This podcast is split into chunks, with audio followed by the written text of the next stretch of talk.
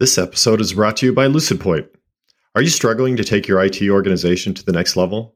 We help our customers do so with confidence. Turn your vision into reality. Call LucidPoint today. Welcome to the Quick Take Podcast, the show where you get targeted advice and coaching for executives by executives. I'm Susie Tomenchok. And I'm James Camps.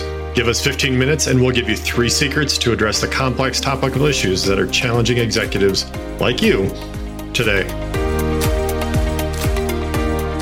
Hey, welcome to Quick Take Quicksters. How are you today? I'm here. I'm Susie, and I'm here with James. How are you, James? I am just the I'm the best I've ever been. People uh, must wonder why we're always laughing when we start our podcast, but it's just because we have joy in our heart all the time. Always. We do. we do.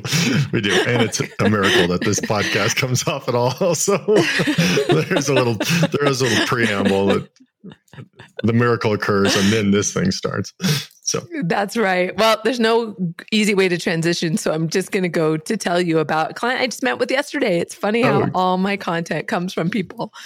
Um, this guy that I'm coaching, I'm, I'm actually going to start coaching, just got promoted mm. uh, within his organization. He's been with the organization for a long time. Um, and he's worthy of the the promotion and he it was really challenged with he started out by saying you know one of my direct reports is actually a really good friend of mine the other mm. direct report has been you know just kind of old school, doesn't like to do all of the admin stuff. And so is using kind of like your managerial style is is really micromanaging when oh, he's yeah. asking him to do some things that are basic very stuff. important for the business, basic yeah. stuff. But he's never had to do it before. And it just struck me that, you know, we get promoted and we just think we're going to show up the next day and just be able to be that in that seat in that promotion. And I feel like people need to have a shift in order to do that, or they may not be successful. Just because you have the promotion doesn't mean you're going to be successful. It is hard, and you know we we had another episode, uh, which is a companion to this, which was really the three things that you need to do uh, to be successful in your promotion. But I think this this story highlights a really great point, which you know there's there's lots of things you just can't do, and um, I I love this idea or this uh, this story because it is super challenging to get promoted, but it's even harder to get promoted internally and totally. um, and especially i mean you you you really uh, plucked one of my you know my strings on on the worst case scenario which is you're promoted and now one of your direct reports is is somebody who's your best friend. You know that is the hardest possible thing that can happen. Yeah. Um, and just to deal with that requires a tremendous amount of of uh, skill and and um, um, and uh, attention to detail. Yeah and it's frustrating. It's almost like you know too much yeah. you know kind of like you mm-hmm. you know what they're gonna their reaction or you kind of already have these kind of trigger things that happen yep, yep. so they learn it too yeah and maybe that's another great episode which is just how to deal with uh, being promoted over your friends um, because that's that's there's yeah. a litany of things that we could talk about there um, but um, yeah, I mean, I think today maybe it's great. Let's just give a, some some recommendations on the things that you should avoid uh, uh, yes. following a promotion. Yeah, things you should not do. What's yeah, number yeah. one? What should you, know, you not do? The, the first one really is, you know, you, you should not keep doing your old job. right. And yeah. and I think it's so important when you get promoted that you draw that line because I think if you want other people to see you in a different way, you have to stop doing that job. Now, many times your promotion includes you doing your old job with additional responsibilities. But there, if you think about it objectively and you really give it some some analysis, you realize that there is a difference between doing your job and having something in your remit. Um, and so just because yeah. you still oversee something doesn't mean you still have to manage it and, and, and deal with it in the same way. So you want to take a step back mm-hmm. and say, okay, I now have a bigger remit or I have a different point of view. How do I do this thing differently? Um, mm-hmm. Doing that on top of everything else is a, a guaranteed way to fail. So number one piece of advice stop doing your old job, start doing your new job. Yeah, because you morph back into who you were before. Right. It's right. going to happen. You're not going to go where you need it to go. So, yeah. And I think that's a real, real challenge that, um, you know, this is that opportunity to um, reinvent yourself and and you need to be thoughtful here. Uh, and if you don't uh, go through some very methodical and uh, think uh, um, approaches to ensure that you don't fall backwards, it'll happen very quickly. Yeah, it's hard to say the negative part because I want to give advice on not how not to fall into that, and so yeah. I won't. But it's hard not to. But I think you, it's very easy for you to see that you are right, and so that's yeah. why I like that as my first recommendation is because it's very simple. There's lots of things you can do to avoid it, but you'll know when you're doing your old job. You're doing the same yeah. thing. You're going to the same meetings. You're having the same responsibilities. Yes. Nothing's changed right then and there you need to know I haven't changed anything, so I need to stop doing my old job. Yeah, yeah, yeah. Love it. All right, what's number two?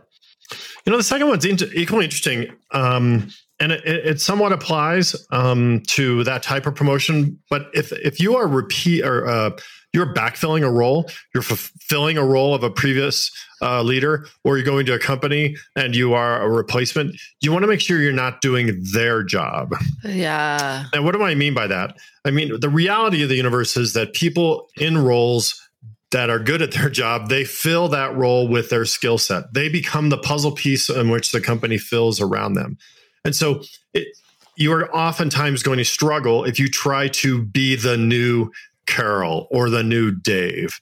You need to be you in that company. And so people yeah. who are least successful when they are promoted or taking a new job are trying to be the person that was there before them.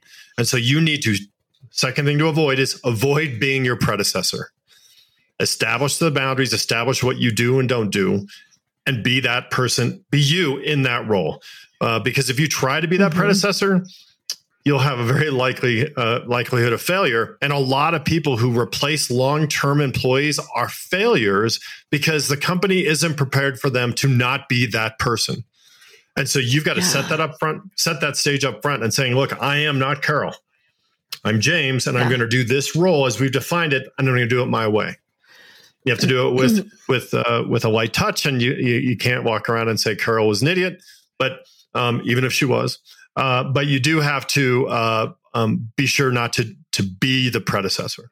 I guess one more thing that I'll offer up to there is that sometimes when that predecessor does have a large uh, presence, um, it is difficult, and um, you have to go in there and learn a lot about that predecessor to ensure that um, you are uh, doing it in the right way. Yeah. And I think it, what I think the reason people do that is because it fills somebody else did it. So it gives you confidence if you follow mm-hmm, in their footsteps mm-hmm. that you're doing right, it the right, right, way. And I think what people don't realize is when you're in this new role, it's okay to not feel comfortable. You shouldn't feel comfortable. Yeah. You have to figure it out. And so yeah, that might be it, that's a way to go. Well, if they did it this way, then I'm going to keep doing it this way. But don't be you. It'll be inauthentic. People won't recognize you as that leader if you don't step into it and just be you. Right. You have to know that you bring stuff to the table, and those things yeah. are your experiences and your ways of doing things, and you're going to be better doing it that way. Certainly, yeah. you know, stand on the shoulders of giants. We all need to do that, but also, you know, be you. Yeah. I love that one so much. This is so important to really be thoughtful about this instead of just the mm-hmm. next day just showing up. What are you going right, to do different? Right. So what's what's the third one?